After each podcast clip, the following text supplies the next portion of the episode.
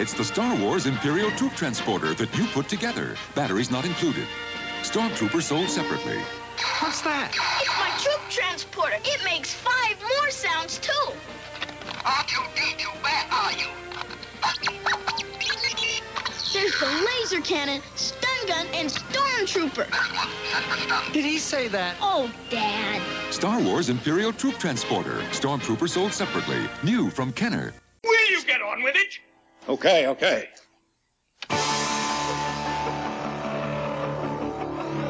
Welcome to Galaxy of Toys podcast, the discussion about Star Wars toys of the past, present, and future. This is our 18th episode.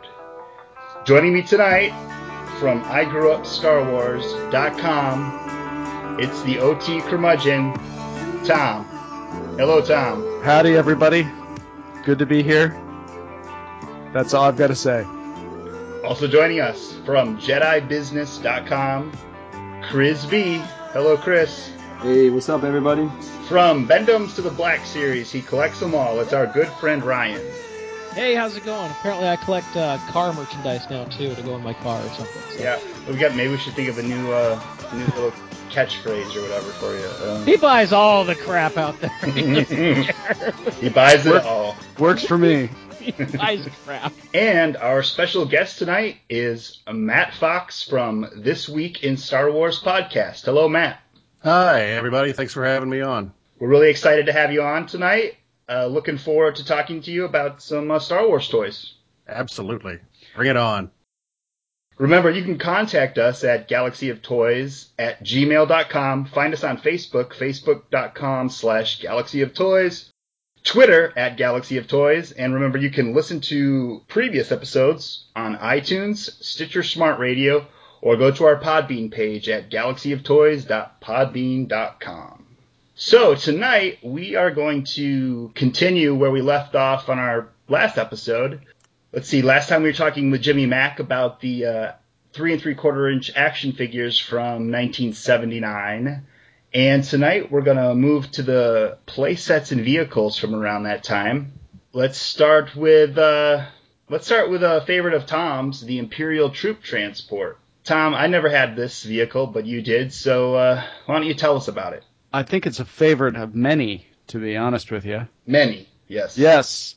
uh, well, troop transport. Gray held a bunch of figures. You could throw R2D2 in the back. Had a little cannon. You could throw guys in the driver's seat. But most importantly, you had that little uh, sound, uh, those little sound buttons up top.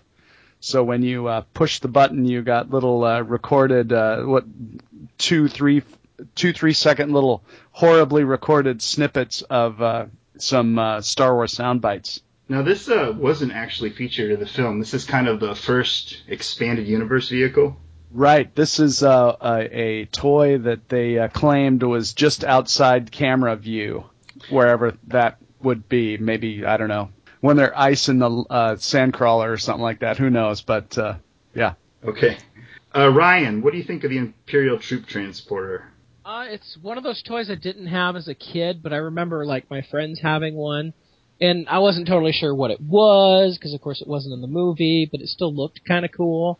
Um, and then when I started, when I got back into collecting in the early '90s again, and started, you know, getting into that stuff, I heard about it. Well, that, that's kind of interesting. It was in the movies, and I can't remember where I picked mine up. It might have been in one of the big lots of stuff I bought at a flea market for like five bucks or something. But um, I eventually did pick one up, and it's a cool little vehicle. I, I love the all the kind of little features it has. You can have the two pilots in it and store six troops in it. And I don't know. I, I think it's kind of a fun vehicle. It's like a mini rig, but a lot bigger. So I, I like the idea behind it. Did you have the uh, the Empire Strikes Back one without the sound bites, or the uh, Star Wars one with the sound bites? Um, it has the buttons for the sound bites. Don't uh, work though. Yeah. Yeah, that was kind of a touchy deal. If you uh, played with it quite a bit, or maybe even not quite a bit, those those that record would kind of bust on you. So that's kind of a bummer. Is that something that's easy to repair? I think guys so. There's a few websites out there that uh, can help maybe uh, suggest a few ways of, of fixing it.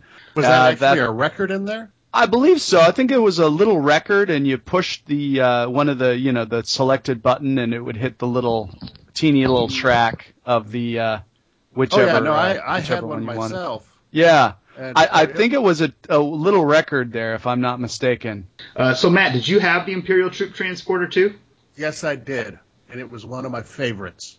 And I, the fact that it wasn't in the movie, but it came with that, it came with a comic book or some sort of, you know, uh, you know, a manual that sort of told you what the troops did with it down on Tatooine and how it fit into the into the larger picture if it had been in the movie. And I thought that was great. Although I, I really thought it was sort of I thought it was the way that the troopers went in on the side was sort of strange because I couldn't understand how they would have gotten into it. Mm-hmm. And I, I never I never really was able to close that logical circle in my mind. But and the other thing is it came with those visors or whatever that you could you could put on on the package. They had them on like Princess Leia or Luke Skywalker. Yeah, I brain, they- brain brain scramblers. Exactly. Yeah, they they called them brain scramblers or, or brain washers, and I I mean as like an eight year old that really sort of scared me for you know for a Star Wars toy. But uh no, I I this was one definitely one of the toys that I it was one of my go to vehicles. And then Tom, like you said, they reissued this for Empire Strikes Back without the sound chip, right? Is that Right. Yeah, I think uh, it- the the little record was so problematic that they uh, just decided to, uh, you know, go without. And uh, I think I don't know what they exactly what they did to uh, remove those buttons. I, I had the the first incantation of the the toy, so I'm not quite sure what the other one looked like. But um, I think they changed the uh, the sticker uh, layout, and there were some new stickers on the uh, on the Empire Strikes Back version also. Yeah, I'm looking at some photos of it in the uh, Star Wars action figure archive book by Stephen Sansweet, and it looks like for the Empire version they um, changed the stickers, and they also it looks like the maybe it looks like the plastic might be a lighter gray. It's hard it's hard to tell for sure. Yeah, that sounds about right. Yeah, Yeah. for sure. And uh, they no longer called it the Imperial tr- Troop Transporter; they just called it the Imperial Cruiser for the Oh, re-release. well, there you go. Yeah. Yeah, um, I, I do have to say that uh, the the fact that um, I never really gave it any thought as to how Matt, how they were, uh, how those stormtroopers made it into those little side compartments. You you must have been a more. I, I don't know why I got hung up on that. You were more. It bothered me with any other vehicle. You were obviously a more advanced child than I was. I was pretty accepting of the whole situation. Yeah, that uh, yeah, it's and, and expecting a stormtrooper to crawl in there that would be kind of difficult. It's not very, from what I've heard, it's not very easy to uh, move around in uh, stormtrooper gear. Yeah, can you imagine the uh, the the pilots in the uh, in the cockpit? Deploy the stormtroopers. Ah, it's just- it's like five minutes of trying to get out of that little cocoon there that they're all probably locked into. Yeah. Yeah. Anybody else have any thoughts on the Imperial Troop Transporter before we move along? I'm just taking mine apart to see what's inside. Don't Get mess her back, right? Would- Would you please not mess with that thing? Oh, actually, I believe uh, if you are looking for repair repair um, information on how to maybe fix your uh, uh, troop transport, I think ToyFixer.com can help you out. Oh yeah, that's a good website. I've been there. Before. Yeah, I think You know- they one of their first uh, one of their first articles was uh, how to fix the uh, this particular toy. There's a lot of helpful things on that site. Absolutely. Yeah, I have to find a C battery though. That's gonna be the problem. I think it's a C battery, but Yeah, those are rare. ooh, hey, I got it open. C battery. Where are you going to find a C battery? You're going to have to get a time machine and go back. C, just go to the store, Ryan. Jeez, you're apparently apparently you're at the store all the time. I am at the store all the time. Are there any Star Wars batteries out right now? Oh, That'd Ryan, be awesome. Ryan, Ryan, do, are there? No, Why not? I don't know. That would be awesome. I'm, I'm going to put that on the list. We need Star Wars batteries. Just a matter of time. I really want the Star Wars toilet paper though. That's that's that's on my list. So Chris, do you have an Imperial Troop Transporter? Uh, yeah, I do. Yeah, and it was it was one of my favorite toys as well as a kid. But kind Oh. of like Ryan said, you know, it was really confusing because I couldn't really locate it in the movie, and so I really never knew where it kind of fit in with Mm-hmm. everything. Um, but yeah, I love playing with the buttons, and you know, and that's what got me excited about Star Wars Rebels now. You know, with with the designs that they showed off, and that they're kind of going back to Kenner designs to put those vehicles in the show. I kind of, I don't know, it just kind of really got me excited about that. Yeah, so, well, we had to wait 35 years for a screen uh, screen uh, incantation of the troop transport. Finally, we're getting it. I think there was one on Coruscant in episode two. Really? No. Okay. well, it kind of showed up in a bunch of comic books, right? Yeah, I think it might Including the comic that came with it, right? Yeah, some of the early con, uh, some of the early comic books I think had the troop transport featured in it. Some of the Yeah, uh, off the stories. Marvel books. Yeah. Yeah, exactly. Didn't the stormtroopers ride in it to Tatooine on Tatooine to uh, kill Aunt Beru and Uncle Owen? Isn't that how they got there? Riding around on that thing? I no think one it was knows. TK441's birthday, and they loaded everybody up to go to uh, the Mos Eisley uh, Pizza Hut, yeah. And that was in a comic book, but no one saw that except for me. That was probably one of those 1999 comic books to celebrate episode one, right, Tom? Ryan, I hate you. Is there a space? You know, I this is one of the vehicles I don't have. I tend to not collect vehicles that aren't in the films. Um, is there like a? Is there anywhere for like a pilot to sit in this, or is it just just uh, guys along the side? No, Yeah. no, it's a you can open the little doors and you can put two figures in the cockpit Oh, for sure. cool. Very, Very cool. What are you? What are you? What are you kidding me, Jason? What are you getting I- crazy over I there? I don't know. I've never had one of these. This is a great. This is a great toy. Look into it. All right. And I wouldn't be surprised if maybe we get a new uh, version of this one in the next couple of years. That'd Maybe- be cool. I, I I'd be all for that. Yeah. Yeah. Maybe that'll be the vehicle they lead with. Well, maybe they. Hopefully, they can figure out a better way to uh, make those sounds. I wish, uh, Jason, if you can find the sounds, Mm-hmm. you might want to throw throw that in there Okay. In the podcast. Well, if I can find a C be- battery, I might be able to fix this. So yeah, that'd be that'd be fun. Okay, moving along. Darth Vader's Tie Fighter. Tom, we'll go back. We'll start with you again. Did you ever have the Darth Vader's Tie Fighter? Sadly, no, I didn't have the X-wing, the Tie Fighter, or the Darth Vader Tie Fighter. You- I liked it, uh, but you know, between the three, I think uh, the Darth Vader Tie Fighter probably would have been the third on my list to get. You know, I, I, I, I do like it, and one of these days I'll, I'll pick it up. But uh, as of now, no, I don't have it. Mm. Yeah, looking, I don't, I don't have this. This is another, uh, of- another one of the original vehicles I don't have either. One of the few. Ryan, so you have this vehicle? yeah, I didn't have it as a kid. It's one of those I picked up in the 90s again. Mm-hmm. Um, uh, I mean, for what it is, it's pretty cool. It's just the Tie Fighter cockpit with different wings. Um, so it's, it, I mean, they call it Vader's Tie Fighter, but you know, until we got the Power of the Force 2 version, we didn't really have, I would say, Vader's Tie Fighter with the, the whole back on it and everything. Because all they did was just take that cockpit ball and put new wings on it, and that was it. But I mean, it, it looks like Vader's Tie Fighter from the side or from the front, I guess. So that that works. Uh, Matt. Yep. Oh yeah, I had it, and I I totally bought it as a completely different vehicle from the Tie Fighter because it had the it was gray, whereas you know the Tie Fighters back then were white. Mm-hmm. So you know, it's not being able to refer to the movie on video on demand, I thought, oh yeah, it's a great representation of it. I used it all the time. My wings had trouble, not not staying onto the cockpit, but the part where you put the prongs into the into the actual wing. They would never, if I ever shot them apart, that that little connecting part would fall out, and so I had real trouble keeping this one together. Yeah, that's, It- that's interesting, Matt. When I when I actually hung mine recently from the ceiling, I was having a real hard time keeping the wing onto those tabs as well. So glad I'm not the only one there. Yeah, no. What I would use, I I would take the wing and use it as a sort of a landing platform for just sort of the tie for the for the bubble of both the white Tie Fighter and the gray one. I don't know why, but they fit in there. I thought it looked cool, and since they wouldn't stay on the vehicle anyway, it was some way to utilize them because there there was no Imperial landing area for them, so that set those next to my Death Star, and they're you know sort of a uh, improvised Imperial base. And this uh this had the same sound mechanism, the the same uh, buzzing sound that the original Tie Fighter made. Yeah, it's just like a little piece of foil that a little gear hits on the inside, and it just makes that sound. Yeah, same thing. Chris, you have this vehicle? I did not know. Um, I did have the uh, the white and the blue Tie Fighter though, but I kind of never got the uh, Vader Vader's Tie Fighter. You got the you had the white and the blue Tie Fighter. Yeah, Wow, Chris, yeah. what's going on over there in Germany? Does that does anyone know? Did Damn. this did this vehicle carry over into the Empire Strikes Back line once uh, the packaging changed to Empire? Maybe not into the Empire. I thought it was one of the ones that had the when they did sort of like the classic vehicles around the time of Jedi, and they put out. I know they did the Land Speeder and a couple others. I thought that this one survived. Matt, you are correct. They did re-release it for the collector series. I see I see a photo of it now. I know they did the uh, they well with that they did the the land speeder and of course the dewback too. So So the Vader TIE Fighter was released in Star Wars box and Empire box.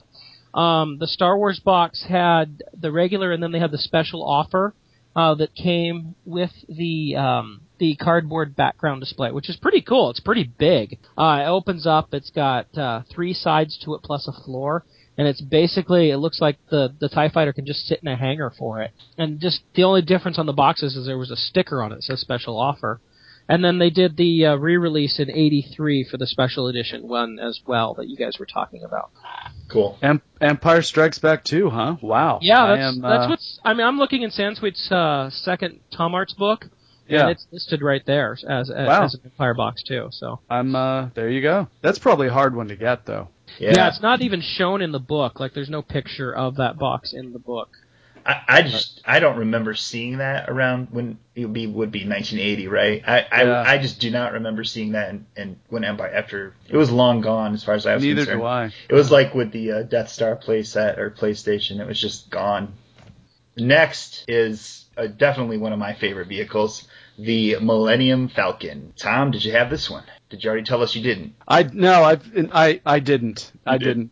Few uh few friends in the neighborhood did. I think we were pretty hard on the Millennium Falcon. We actually uh threw it through the air. Yeah, we were pretty hard on our toys, so with that in mind, uh my Millennium Falcon probably wouldn't have survived to this day. So probably best I didn't have one, but I sure wanted one. That was a great toy back then. So man, that was that that that got you instant friends when when you had uh, Star Wars fans in the neighborhood for sure.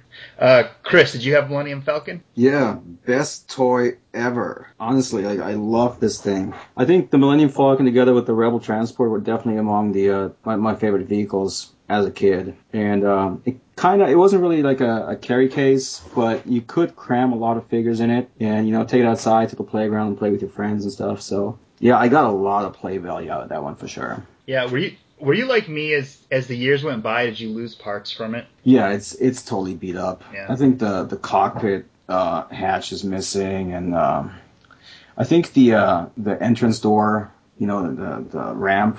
I think I lost that one at some point. So unfortunately, I don't have it here. It's at my mom's place. But next time I go visit, I'll I'll definitely uh, pick all my vintage stuff up and bring it here and um, probably restore it. You're gonna have to. Hey, uh, speaking of restoring, Chris, you might want to check out Retro Blasting's uh, epic uh, four-part series on uh, restoring the Falcon. Have you seen that? I have not yet. No. Yeah, pretty awesome. I think we're gonna post it on I Grew Up Star Wars. So um, check it out if you haven't. Retroblasting.com. It's it's an awesome. Their newest uh, video series is pretty cool.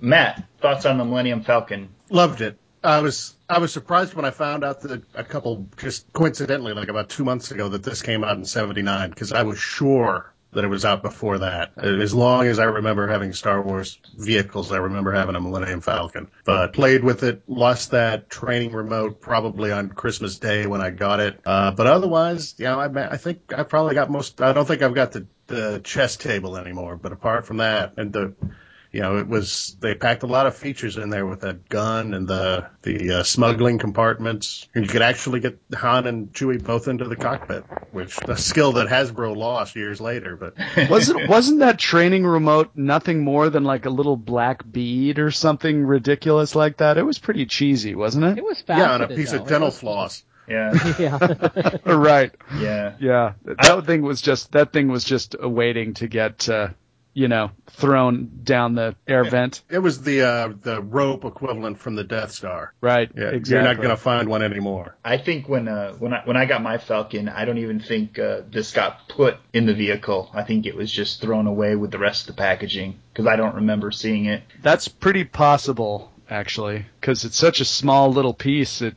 how'd this get in here? Yeah. You know. And and Matt, I think it's uh, entirely possible you did get this vehicle before '79, although it wasn't packaged in the uh, LP packaging with the original vehicles. You know, I it's entirely I think it's entirely possible that this was out a little earlier. Well, I, I, all I remember is that I got it for Christmas. Ryan, did I get to you on the Millennium Falcon? No, you didn't. Okay, what are you, what are your uh, memories or thoughts on the vehicle? This is a vehicle I've had since childhood. Um, I got it for my fifth birthday in '81. Um, I actually have a picture, and it's on Tom's I Grew Up Star Wars page of me with my Millennium Falcon and my Boba Fett Underoos shirt on, uh, holding up my Falcon after I got it. And I still have it today, same vehicle. The only thing I am missing from mine, I'm missing the arm for the training re- remote, but I do have the ball. I'm missing the the, the false floor. I actually have a uh, a piece of floor from one of the the newer Falcons in it, and then I the cockpit window. Um, like I had the plastic piece that goes over, but the uh, the clear plastic window was missing, and I put a newer Falcon piece in for that. But uh, awesome, awesome ship. I, this is you know obviously this is probably the biggest ship I had as a kid. Um, well, not necessarily. I did have the AT-AT as well, but um, it's it's just such a cool and uh, of course very iconic of the movies. Always proud to have had it. Uh, when I took out my uh, my toys again uh, when I was a teenager in high school, this was one of the first things I took out, put it on top of my uh, my dresser, and uh, had it displayed. The only weird thing on mine, I don't know if anybody else has this problem, um, is the landing gear don't like to stay in position. You try to lock them down, it has the pieces that are supposed to lock it down, but it's those those landing gear, those back landing gear, have gone up and down so much that it just doesn't work in there. And so on mine, for years, I've actually had a long enough screw that's wedged inside to keep the landing gear down so it can be displayed. Yeah, I did something similar. I put some poster putty right where the landing gears kind of lock in just to stabilize the vehicle, and it seems to work. For a long time, it was actually some GI Joe missiles that were in there holding it up, but uh, now I think there's some screws in there. So And this this vehicle, this it was such a great. I mean, all of these toys were great molds, but this one really holds up. And yeah, it does. you know, even you know they used this mold well into the 2000s, right? Yep. 05. 2005, yeah. and it's just it still looks really great. Okay, so moving on from the Millennium Falcon, we will go to the radio-controlled Jawa Sandcrawler. Tom, No, you didn't have this one. no, Are you gonna get it? no. Never. It's nice, but It's, it's part, I- of your, Tom, you suck. number one, I know, Ryan. it's part of your Uh, focus. I know, but the thing is, it's it, I'm uh, I'm a stickler for for good condition. How how am I going to find a um, a loose sandcrawler for in good condition? I don't know. Yeah, so I don't know. If, it- if I'm if I'm incredibly ridiculously stupidly lucky, maybe, but uh, I'll keep my eyes open for it. But I don't think that's really going to happen. Yeah, you would probably have to restore one. You know, Yeah, I get probably- get several pieces, several different ones, and then just see if you can change parts or something Yeah, else or somehow. That's it's what an amazing toy though, but um, I don't know. Um, well, you know, now that I think about it, going back to the uh, the the last 21 uh, figures, that 10 uh, figures, you had the Power Droid, you had the uh, Death Star droid, and all those. These would have looked perfect in the uh, Sandcrawler. So, I think when they were creating the the figures and the toys, they really definitely designed and picked the figures that were going to complement each other. Now that I think about it, and now that I'm thinking about the radio controlled Sandcrawler, so there you go. Ryan, do you have one of these? I do. Mine is in total crap condition. Um, like it's kind of missing the uh, the treads on the bottom. Somebody broke them off at some point. I think I paid five dollars for mine or something like that. But it was like, as usual in my collection, sometimes I just have a piece like that to say I have it until what one day I upgrade. And I, I kick myself for this because I almost did upgrade probably two or three years ago. Um, I know most of the guys on this know, remember One Stop Toy Shop in uh, in Linwood, Yes. and he had a sandcrawler there. Uh, I can't remember what the price was, but it was really, really good. And actually, I had been heading there on, with plans to buy it when I went there and found out that the store was closed and he was gone. Um, cause the guy always gave me great deals, so I was hoping to get it for a better deal than, than even what he had it at, but I, I know it was in great shape, uh, it looked good. Um, I don't know if it had like the ladder inside and everything, but, uh, it was a heck of a deal and I, and I wished I had bought it when I had the chance, but one of these days I'll pick up a better one than the crap version one I have right now. I saw one for sale at Celebration Six for I think a hundred dollars at one of the uh, collector swaps. Nice. and I almost and I almost did pick it up, and I'm I'm kind of regretting not not picking it up. Yeah, I think the one I saw at One Stop was about fifty or sixty bucks or something like that. Yeah, I just want to get one that looks halfway decent to display. I don't really care if it works or not. Yeah, I mean, I bought the uh, the Power of the Force two one, which is the same mold, just you know, a better paint job on it, really for for deco and that. And I mean, it's it's a cool vehicle as far as what it is. hmm That Power of the Force two one was not cheap either, but because that was a Diamonds uh, comic shop exclusive. But uh, The Power Force two one is just kind of a, a repaint, and that Yeah. is is not common to find. no, it's not. no. No, it was. Yeah. Wasn't that OTC? It wasn't Power of the Force Two. It was OTC. Right, yeah, yeah. it was OTC. And I it always was- consider I got mine Power through the Force fan two. club. Yeah, they, I remember they had them through uh, previews. That's what it was. Previews Yeah. exclusive. And I got mine through the comic shop. Uh, but uh, yeah, and it wasn't cheap either. I want to say it was like seventy-five, eighty bucks or something like that. I think so. Yeah. Uh, Matt, do you, do you have this vehicle? I this is one that I never got. I think it might be the only Star Wars vehicle that I didn't have, and I think it was because I was so disenchanted with the way that the the sonic controlled land speeder worked, or more accurately, failed to work. That I really just wasn't interested in another remote controlled vehicle. Mm-hmm. Uh, I, don't- I don't know, but I I didn't have it, and I never knew anybody that did. So Yeah. Yeah, I think this one was uh, this one was pretty hard to find as far as kids getting this one. How do you, uh, anybody recall how much this one cost back then? No idea.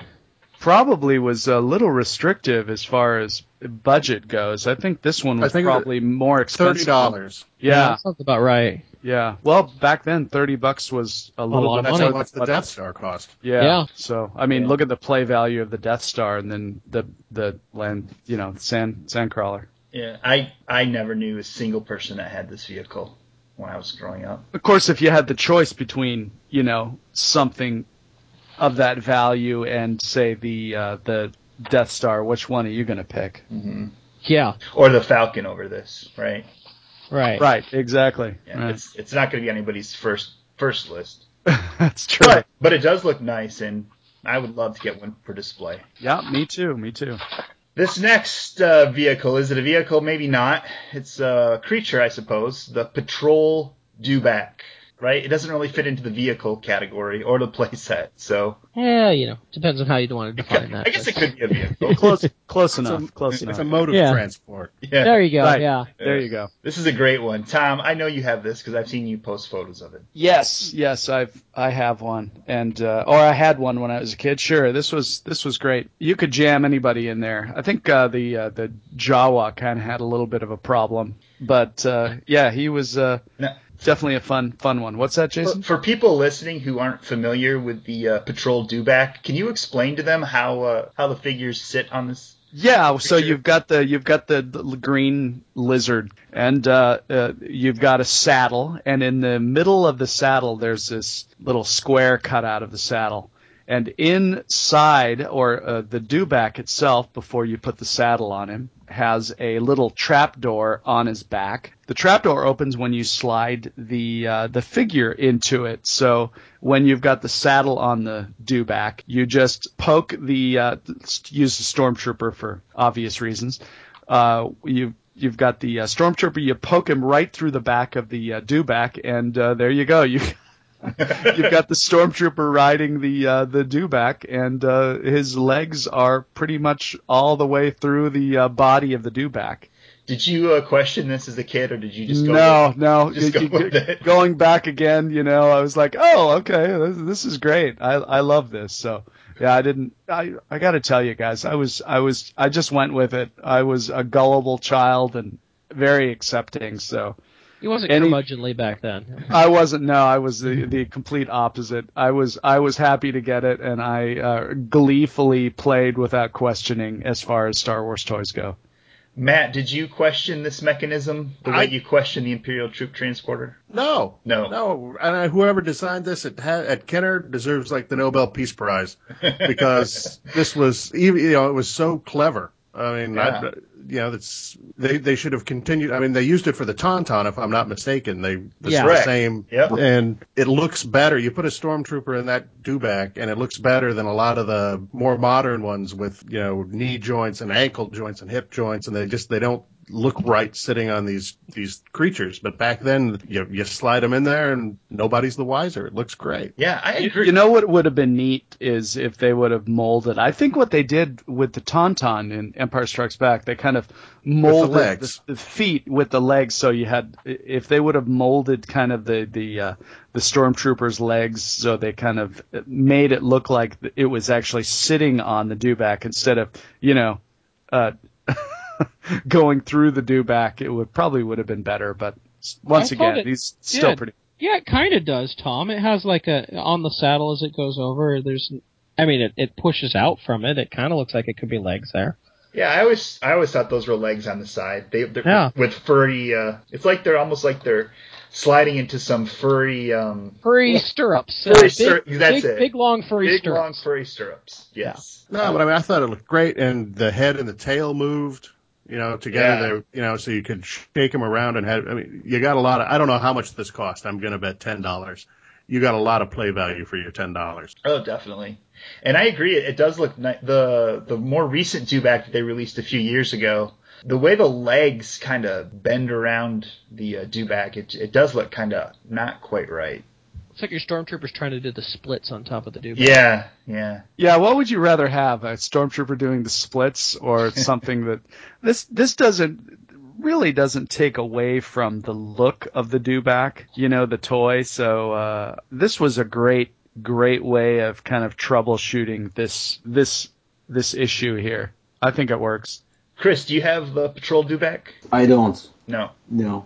Uh-uh. Well, that's that. I could have the uh, the tauntauns though. So Yeah, yeah. Well, we're not talking about tauntauns, Chris. let's talk about tauntauns. a year later. We'll get to the Tauntauns. Give it a year. We'll get to it. We'll get to it one of these days. I've had it since it was a kid. It was uh, one of the things. Like I wasn't totally sure what it was when I got it. Um, I didn't see Star Wars in theaters when it came out. I was a little too young. I know my parents went and saw it, but um, I did get this uh, years later, and I remember seeing Star Wars on VHS when I was a kid in daycare when I was like six or something like that. And I knew the story, of course, because I'd listened to the the the uh, record with the book forever and ever and ever.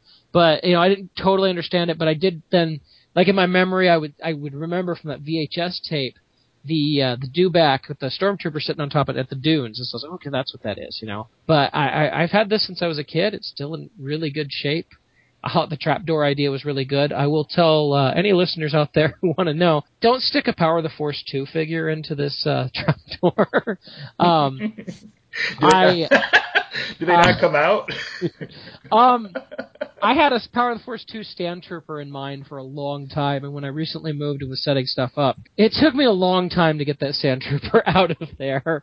And, uh, uh, Tom, this is one time I'll agree with you. Yeah, the Power of the Force 2 and the Vintage don't mix. So, um, just, just go with the Vintage Stormtrooper. It's fine. Yeah, uh, listen, listen to Ryan, everybody. Don't don't mix your vintage with your modern. It's Oh, just no, just bad, in this one just bad news. You, you can mix your mix your vintage and modern in other ways, but uh, in that case, no, don't do it. Uh, one thing you, you might also want to be looking out for if you decide to pick one of these up, the the reins Yeah. are often not attached. Or Very, very brittle. Uh, yeah, for sure. Those it's- those break really easily. Mi- Mine is broken on one side. It's, it's the only thing it has wrong with it. But yeah, if you breathe on those wrong, they're gonna crack off. They're just, Tom holds his breath when he goes around them all the time. That's right. Oh, by the way, uh, Ryan, I don't know what you're talking about with the fact that those the uh, the saddle looks like uh, molded stormtrooper legs. Where are you seeing that, man? I don't know what you're talking about. I see it. They poop I don't. a I little. don't see it at all. I I don't totally see see it it. at all. Put on your glasses, old man.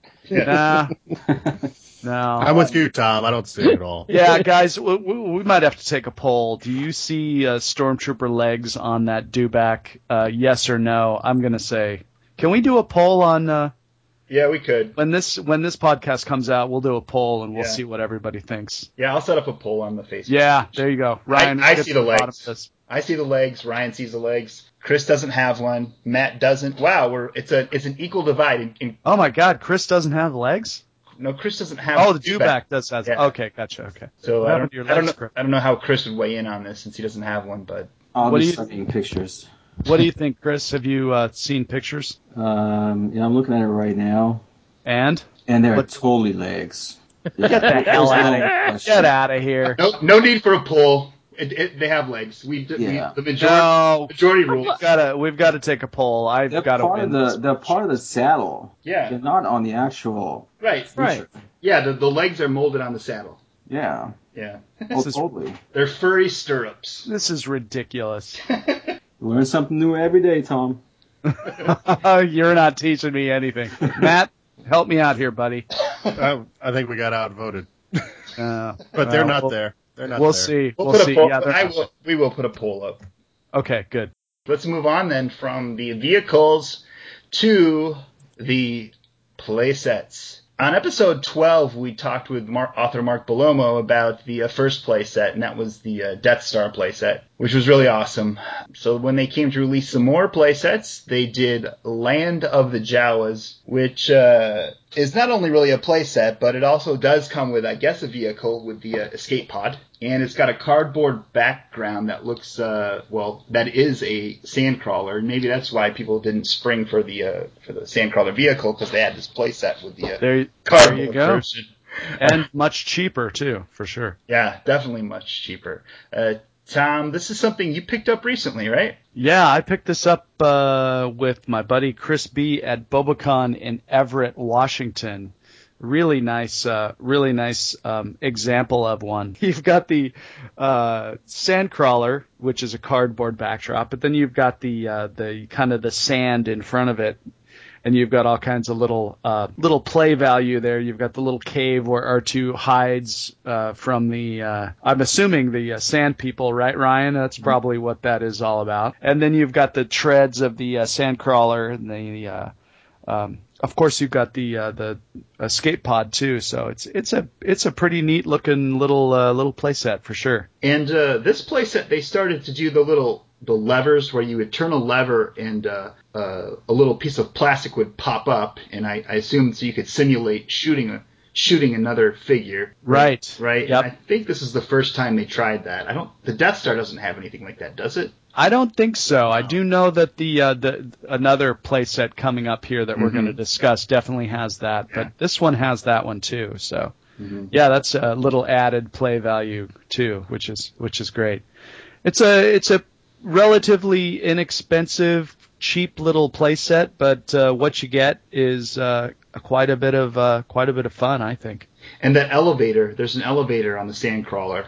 Right, little And- primitive little yeah. elevator, sure. And my memory from being a kid is um, running figures up and down this elevator over and over and over does uh, does not bode well for the construction of the Sandcrawler. it's yeah, it's pretty flimsy, so don't be using the just use the stairs. Don't take the elevator too much. yeah. Uh, Matt, do you have this set? I did. I still do. Um, I, I maybe like you were saying because I had this sand crawler, I didn't think I needed the radio controlled one. But I, I think I, my favorite part of it had to be the the escape pod. I, I remember using that far more than I used the actual plastic base, and I don't remember ever having the elevator part, the actual stair that you put this, the the figure on. But uh, no, I mean I liked that. It was you know it was a Star Wars toy. It was a Tatooine environment. I thought it was pretty cool. Mm-hmm. You know the funny thing about it is there were two little cutout windows in the uh, in the uh, sandcrawler on that playset. In in the back, there's a little platform that's about the height of a s- of a, a figure, so your little figures could look out. There was a little platform that you could put your figures because there were little pegs that you could actually put in the sandcrawler, so your your figures could look outside um, the sandcrawler. Have you noticed that? Yeah. Yeah. Yeah, kind of funny. I, I never really noticed that until I got the uh, the playset a couple months ago, and that was that was kind of fun to see. What do you think about the cardboard construction? Do you think that's a good idea or a bad idea? Making so much of this playset out of cardboard. Well, I mean, it was a price point that was great for the kids, uh, and uh, the adults definitely could, uh, you know, take that into uh, account. You know, you get what you pay for, and this wasn't very expensive, so they had to cut corners One one thing about somewhere. it, yeah, yeah, yeah, and you know, and even if the uh, cardboard portion of this playset vanishes or, or goes away, it's still pretty cool. You could still use the base. You know, it's still usable, and, and like Matt said, the the escape pod is you know a fun part of this playset too. So, uh, Ryan, you have this right? Um, it wasn't something I had as a kid. I think this is one of those things like I, I got extremely lucky. I think it was 94 or 95. Um, when I was getting back into collecting, I went to my church's flea market and I found this giant box of vintage Star Wars toys. I mean, there was like a Dagobah playset, a land speeder, TIE fighter, cloud car, uh, the Land of Jawas playset, a ton of figures, all sorts of good stuff. I mean, it wasn't all in the greatest shape. And I got it for five bucks. I mean, it was. I went up. I was like, how much? Like, I thought they started like pulling things out like individually and trying to add it up. And they're like, you know what? Oh, for five bucks. I'm like, sweet, cool, sold. And um, so I think I picked mine up at that point. It was either that or through the old Rec Arts groups um, Mhm. on the old uh, news group stuff. But um, mine still has the cardboard backing, and it survived pretty well. I mean, it's a little bent on the sides. Um, the elevator still works fine. The only thing mine is missing is one of the cardboard struts to help hold it up on the side of the elevator. So all I did was take the other one and cut out a um, a piece of cardboard of the same size. I traced it out and cut it out to help support it up. But I, the elevator works fine. I think it's a cool playset. The uh, the escape pod's really cool. Um, until they finally released uh, the the modern escape pod, and I think that was 2003 or 2004. I mean, nothing beat that. It was that's a cool little accessory, cool little almost ship, really. So nice little addition in with that playset. And if they re-release this again, they'd probably have to put a little rock accessory in front of that cave where R2 hides. Right? Yeah, they Right? should have that there. Yeah. It'd be Had special to, had to edition throw that in there, didn't you, of Land Jason? of Jawas. Next, we have the Droid Factory. And this is another expanded universe playset, I think.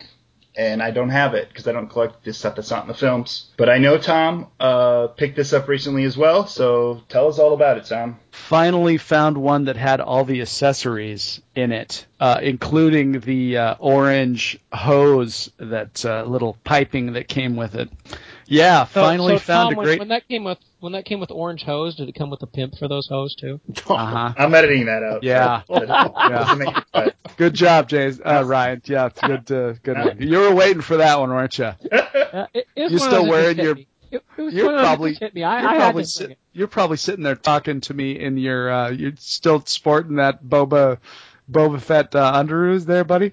It. No, no, I upgraded to the Marc Ecko sweatshirt. I'll, I'll post it too. I, I have the uh, not only the picture of me as a kid with the Falcon, but I have a picture of me in the Boba Fett um, Marc Ecko sweatshirt holding the modern giant Falcon in the same t- type of position. So Oh, there you go. That's cool. Yeah. Sorry, So what Tom. are we talking? What are we You need to talking reel you. about? We're talking about the Droid Factory. The orange talk about bag. your hose, Tom. Yeah. So yeah. Um, oh God, I'm all sidetracked now.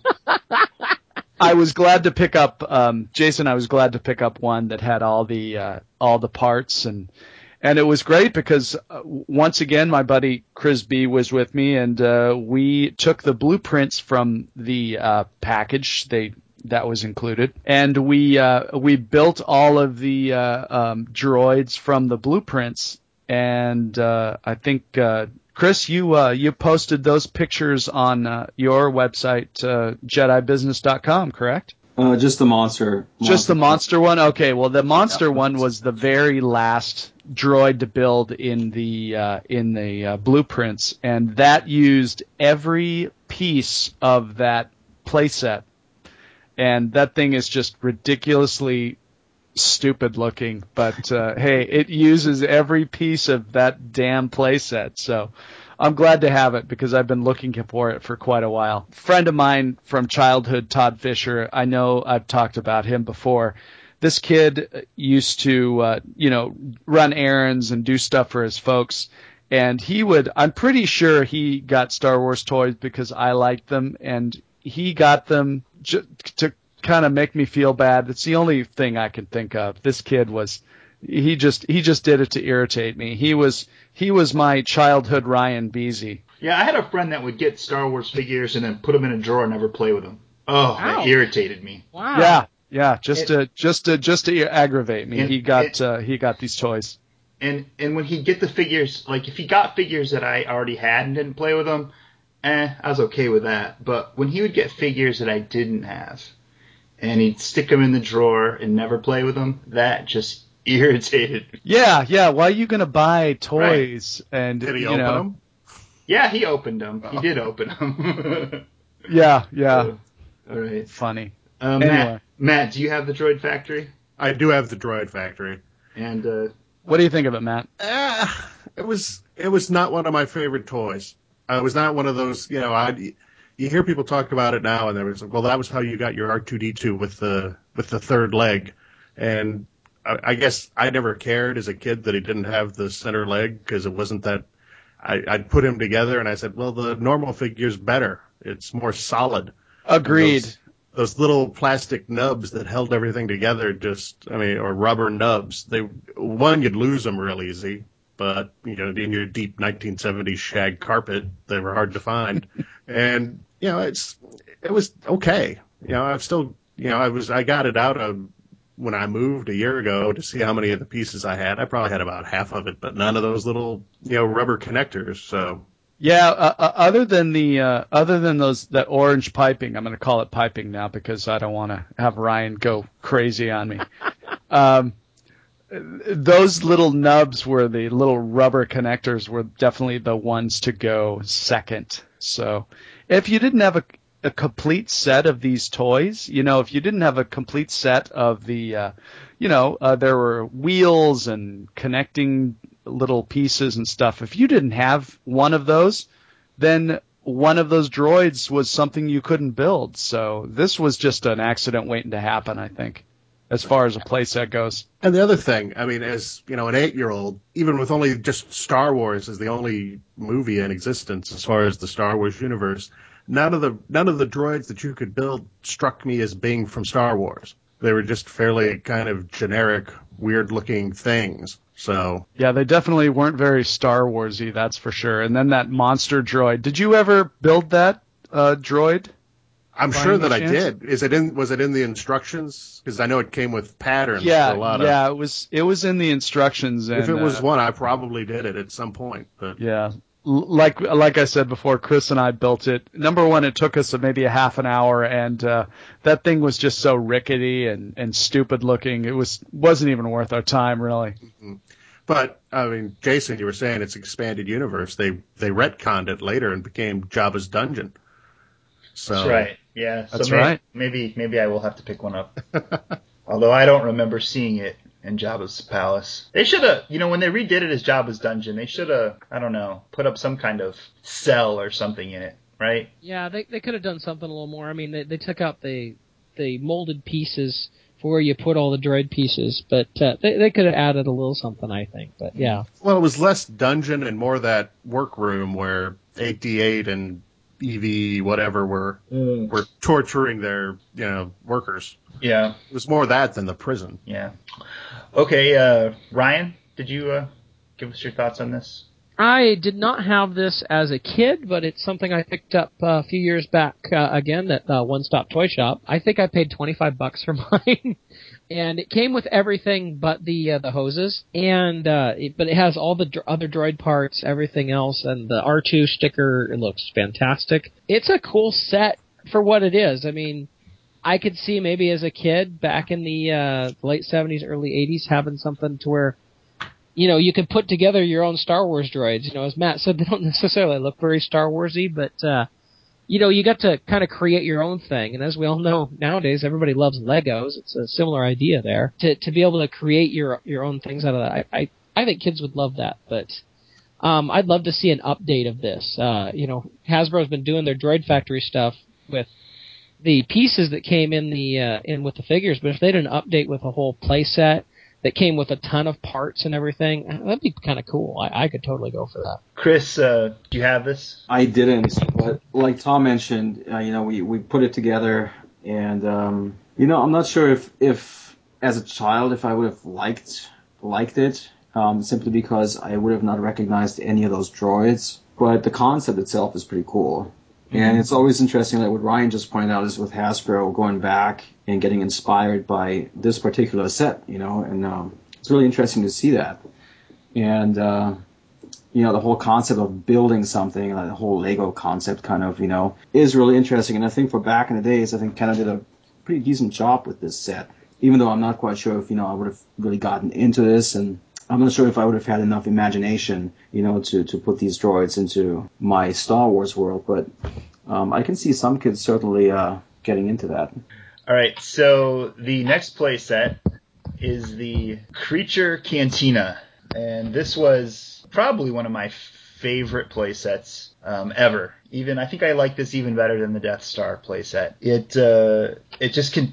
It's like an orange uh, base with a with a table and a and a bar and some doors that swing open, but something about it just really, really excited me as a kid, and I really played with it quite often, all the way through from Star Wars to Jedi. I played with it the whole time, and I have one still, and it looks okay still. Um, looks like the cardboard might be starting to fade a little bit, but um, I like it. Uh, Tom, I, uh, you know, what's to say?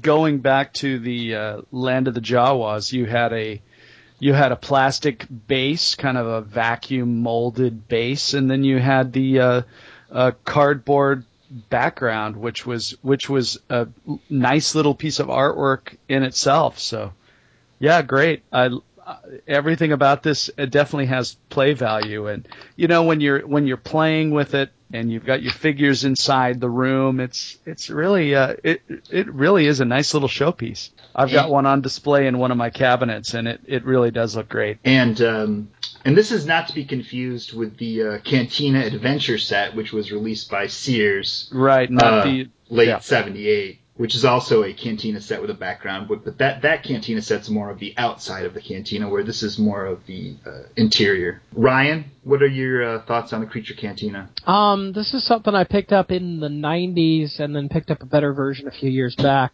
Uh, but yeah, it, it's a cool little playset. I know Tom would probably kill me for this, but um, uh, my my first version, which doesn't have the cardboard backdrop or any of that, I've used for a long time as uh, Watto's Junkyard uh, because it has the counter there for Watto to sit on, and I can put all the junk behind it. It works quite perfectly for that. Um, so I hope Tom didn't faint or anything there, but. Uh, uh, Tom does the same thing. Yeah, he does. Okay. So, um, but I, I actually picked up a better version a few years back with the, the uh, backdrop and everything. That backdrop's really nice. It uh, is. I like I like the artwork that goes with it. I kind of just like the idea of being able to put put figures in it, uh, and you know you can turn them with the little little knobs and that. For what it is, yeah, it's it's pretty cool. I like it. Uh, Matt. Oh yeah. Um, I always had the hardest time with the doorway because the doorway had a rubber band mechanism. So when the figure, when you pretended to walk the figure towards the door, they would automatically open up. I could never, never ever get it to remain stable. But uh, I, mean, I, I liked it as a kid. I liked the. I, I wasn't a big Cantina Aliens guy, but I used it a lot. It's, I mean, currently it's along with I guess that Imperial attack base. It's the only vintage piece that I have up in dioramas currently that I'm you know I'm still actively displaying it. So I mean it's it's held up over the you know 30 years, 35 years, whatever it's been. Yeah. That that door mechanism, I'm I'm kind of with you on that. I never quite got it to work right. I still don't have it working right. I I brought it out today to look at a little closer, just to, for a little bit of show prep, and I I want to get the doors working. I think. Um, Tom, do you have do the doors on your set work properly? No, I don't have the uh, rubber band installed, so they're either either in an open position or a closed position. And uh, I, I do have to agree with Ryan. Um, the battle droids going through the door just look great on this playset. and um, yeah, just uh, just having Watto kind of float around um, right in front of the bar area. It's just it's just magical, and uh, I'm going to punch you in the face next time I see you, Ryan. Hey, now on this ta- if you look on the on the playset, there's a table, and I think that's like where like where Han and Han and Greedo face off. That's Right. Kind of, that's kind of what I was. And it's got the lever where you you, you turn the crank. One of the, the, the, the character on the opposite opposite side of the table goes flying. Like it- Right. Uh huh. Yeah.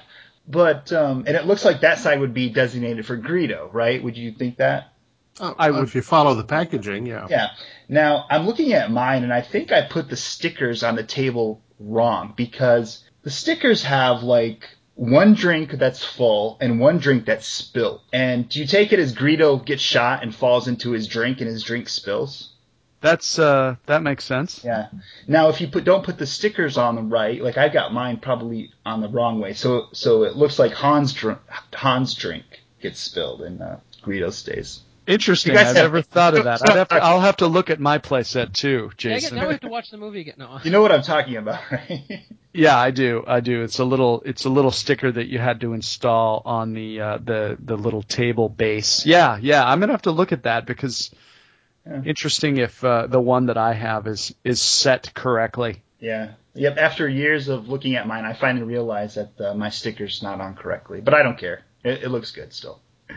Chris, Yeah, I, I never had that playset, but it does look great. And uh, again, it's one of those vintage items still on my list of things to pick up. So Well, it's very cool. It's a very cool playset. Okay, so I'm gonna just uh, go around and ask everyone of the playsets we discussed, wh- which one is your favorite? Uh, I'll just start and say my favorite is a Creature Cantina. Tom, Uh, what do we had? The Land of the Jawas. We had Droid Factory, Creature Cantina. Well, I mean, come on, guys. It's for me. It's it's also. I'm gonna go with Jason. The uh, the uh, Creature Cantina is pretty hard to beat. Ryan. The Millennium Falcon. Oh, you always gotta. That's a vehicle. Why do you always have to mess it up, Ryan? It's got a play set. What are you talking about? That's Play what set. Such Yeah. a jerk. Such you a open up the jerk. back. No. okay, fine. The starters. No. Um, uh, uh, uh, out of those, uh, yeah, because I never had any of those as a kid. Answer the question, Ryan. Hard to say. Um, I don't know. Probably the Land of the Jawas. Honestly, uh, I like uh, I like the backdrop on it, and I like the escape pod with it. It's a, it's a cool little playset. I, I think it looks really nice. Okay. I'm gonna I'm gonna change mine and go with Ryan. No, I'm not. I Oh. like Creature Cantina better. Chris, what do you think is the best playset out of all of these that we've talked about tonight? um, I'll go with the Creature Cantina as well. Because I think, um, you know, looking at it now, I think it's a really cool way of displaying your vintage figures. So I'm not sure if it's a great playset, but I think it looks visually really, really cool. And Yes. I'll go with the Land of the Jawas, just entirely based on the escape pod. And then I guess we should mention the. Let's just uh, go through the vehicles too. What was the everyone out of the vehicles we discussed? What would be your favorite? I would definitely say the Millennium Falcon. Uh, Tom. Well, I mean, I'd be an idiot not to say not agree with you, but uh, uh, Jason, Millennium Falcon for sure. Yeah. Uh, Ryan Oh, definitely the Falcon. Awesome, awesome piece. Yeah. and Chris Oh, totally. Falcon, all the way. and Matt.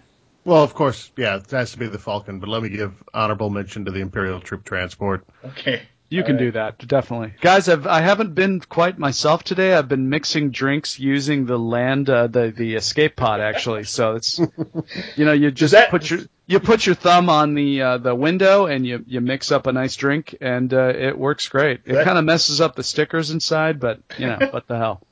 You so, don't so does that mean that you've got a little plastic corrosion going in your drink? The alcohol is like corroding it a little bit, so you're getting a little plastic intake too. So It adds a little flavor. yeah, yeah. Okay, we will continue with this discussion at some other point and keep going through the vintage Kenner toys. But that will be it for now. I would like to thank uh, my co-hosts tonight from I Grew Up Star Wars.com, Tom. Well, you know, guys, uh, talking about vintage toys is always my favorite. So an, another fun one. Thanks everybody. And, uh, Ryan, thank you. Not a problem. I'll, I'll send you pictures of Watto's junk shop. Okay, that sounds good. From JediBusiness.com, Chris. Um, thanks for having me. Um, Matt, thanks for coming on. I'm a big fan of your podcast, so I'm glad you had time. And I guess I'll talk to you guys next time. From Bend-Ems to the Black series. From what? What else do you collect, Ryan? You I collect more. crap. No, uh, What did you find today? um, I found uh the Star Wars uh, uh car accessories, the uh, the uh, steering wheel cover, the floor mats, the air freshener. What else? Oh, I found some new mugs. I have to post pictures of the mugs. They are awesome. Okay, and all the car accessories though you put on Facebook. Did you? Yeah, yeah. It's awesome. Where did you find all those? Uh, Pep Boys. Oh, nice. I'll have to check. R- Ryan, I guess the uh, car accessories make sense since you've got a car. I'm still trying to figure out those pet costumes, buddy. I am trying to I'm trying to wrap my head around that, and it is just not working. I collect Vader stuff. I had to have the Vader the pet stuff for my collection. I know, I know. Hey, you know, Tom, I got some Angry Birds buckets for you too. You know, I, I picked up some for you. This mute button is not I've got working some. quick enough. And we'd uh, like to thank our uh, special guest this week uh, from This Week in Star Wars, Matt Fox. Hey, Thanks, thanks, Matt. a lot for having Thank me you. on. And uh, Matt, why don't you tell everyone how they can uh, get to your podcast and check it out if they haven't already? Um, internet. uh, uh, go to thisweekinstarwars.com, which is uh, my rarely used homepage. We've got a Facebook page too, and probably the easiest and most straightforward way is just uh, go to iTunes and search for This Week in Star Wars. And uh, Matt, you kind of troll the web so we don't have to, right? Uh, yes. yeah. Yes, and um, you're gonna. I have a feeling you're gonna get very busy within the next, you know. Well, you know, it's odd. About a, you know, almost exactly a year ago, before the, uh, you know, the Disney thing was announced and the new movies, I was really wondering. It's like, you know, have, have we cert- have we uh, latched our our wagon to a falling star? But yeah, it's uh, dawning for uh, you know if you care about the news or if you're a collector. You know, what, That's what- okay. Jason was predicting they were just going to say Star Wars was done a year ago. So that uh, that was my prediction for Celebration Six. I predicted that that, that was going to be kind of the finale of Star Wars. Uh, maybe not as all products, but as far as like movies, television shows, I thought uh, I thought they were going to wrap it all up. I think What- more people what- would have agreed with you back then than disagreed. Yeah. What would have made you think that, Jason? well, it seemed like the Clone Wars was kind of getting kind of getting tired. I, not that I Di- didn't. I wanted to Dying on the vine? Yeah, I mean, I wanted to see more Clone Wars. I wanted to see the story conclude a little more than it did, but I felt like it was kind of running out of steam. And with no new movies, I don't know. I just kind of felt like uh, George was going to come out on the celebration stage and say it's been fun, but it's over. Then I was wrong. Well, he also said something like that in 1983 too. So right? Well, I felt like that in 2005 for Celebration 3, right before Sith came out. I kind of felt that that was that was the end. hmm And then they announced the Clone Wars show, and rumors of the live action TV show were going around all of a sudden. Yeah. Yeah. Hi- So- hey, Matt. later. Matt, did you see the uh, the bit of news that came out today about Harrison Ford? I did see that. Okay, yeah. I'll believe it. I, I know, I know, yeah. It's, I just thought it was really interesting that there was a, a multi-year thing or a A multi-movie a multi-film deal. Yeah. Yeah, and uh, I don't know. The only thing I found believable about it is that they had a verbal agreement before and have been trying to nail down the the actual written agreement uh, over the summer or whatever. And that makes sense why they haven't announced anything. I'm But- sure they've got all the the old three lined up. Yeah, They just, you know, I think that the big news was the fact that they changed the writer. You know, the yeah. Oh, yeah. Arndt That is was gone, and those. I mean, that's it's really Lucasfilm really downplayed it, but I mean that Yeah. explains why they haven't announced any casting or anything. They don't know who's going to be in the movie for Right. sure. Well, It sounds like they have a story, but they just ha- haven't gotten the script Right. nailed down at this point. But uh, yeah, that I, I thought it was funny how they didn't downplay that Arndt was out and Kasdan, you know, was really Mhm. in on that. They just did, oh, it's Abrams and Kasdan on this now, and it's like they didn't say anybody was out. I was like, Right. interesting. Yeah. Matt, do you think with this uh, announcement that uh, Michael Arndt is out, do you think that's going to cause a delay for the film as far as the release date? Well, they never announced the date, did they? Um, That's true. That they did say summer though, right? Haven't they like two at, at times one said point, summer? somebody said summer. Yeah. Uh, I don't. I, I put if I think they could get it done by the summer of 2015 if they wanted to. I think Mm-hmm. they can too. Uh, you know, I'm reading since I picked up the enhanced versions of the making of books since I never read them before, and I've been reading through the making of Star Wars right now. And honestly, with what Lucas did with Star Wars in 75, 76, 77, it's almost on about the same schedule as what Episode Seven is right now. Ultimately, Right. I, So, I mean, I, I mean- think ultimately, I think the wild card here is Abrams because he. I know the Star Trek sequel took a lot longer than the studio wanted. Right? And they let him be as deliberate and as slow as he wanted to be. And Lucasfilm slash Disney will have to, you know, keep the whip, you know, at hand, I think, if they want to move him along. hmm But, uh, yeah, if Disney wants it in 2015 summer, I think they can still get it there. Wednesday will be October 30th, and everyone is kind of speculating whether there might be some kind of big announcement. Um, what do you think? I saw that. I found that very interesting when uh, somebody pointed out that they did a trailer each consecutive Wednesday, and the next Wednesday is the anniversary. Yeah, it's very uh, interesting. uh, it fits. It makes sense, but it also made sense for them to announce something at Europe, and it made sense for them to announce something, you know, at uh, the Disney D23, and they've and every time they've not failed to not do anything. Mm-hmm. So we'll see. Uh, It's, as I keep saying in my show, and I keep thinking, eventually they're going to have to say something. One of these predictions is going to be accurate at some point. Yeah. Yeah. And the movie will come out in 15, whether it's in the summer or late summer or even if it's in the winter. And we're we're all going to know this stuff someday. But Mhm. and, until then, it's the anticipation is it's it's killing us. But um, Yeah. you know, Yeah, one I day would- it's one day we're going to find out, and that's going to be it. All right. Well, uh, that is the show. Remember, you can contact us at galaxyoftoys at gmail.com. Find us on Facebook, facebook.com slash galaxy of toys. Follow us at Twitter at Galaxy of Toys. Also, if you know how to correctly install the doors on the Creature Cantina, please email us at galaxyoftoys at gmail.com. And uh, I'd love to, to know exactly how to fix mine because I, um, I want to get that thing working again. That is the show. Good night, but not goodbye. I don't get to hear Bea Arthur. Just one more round, friend. Then homeward bound, friend. Don't forget me in your dreams. Just one more song, friend. And then so long, friend. The nights get shorter, it seems. Just one more rhyme, friend. Yes, it's a crime, friend. But you know time, friend, time can fly. So it's good night, friend.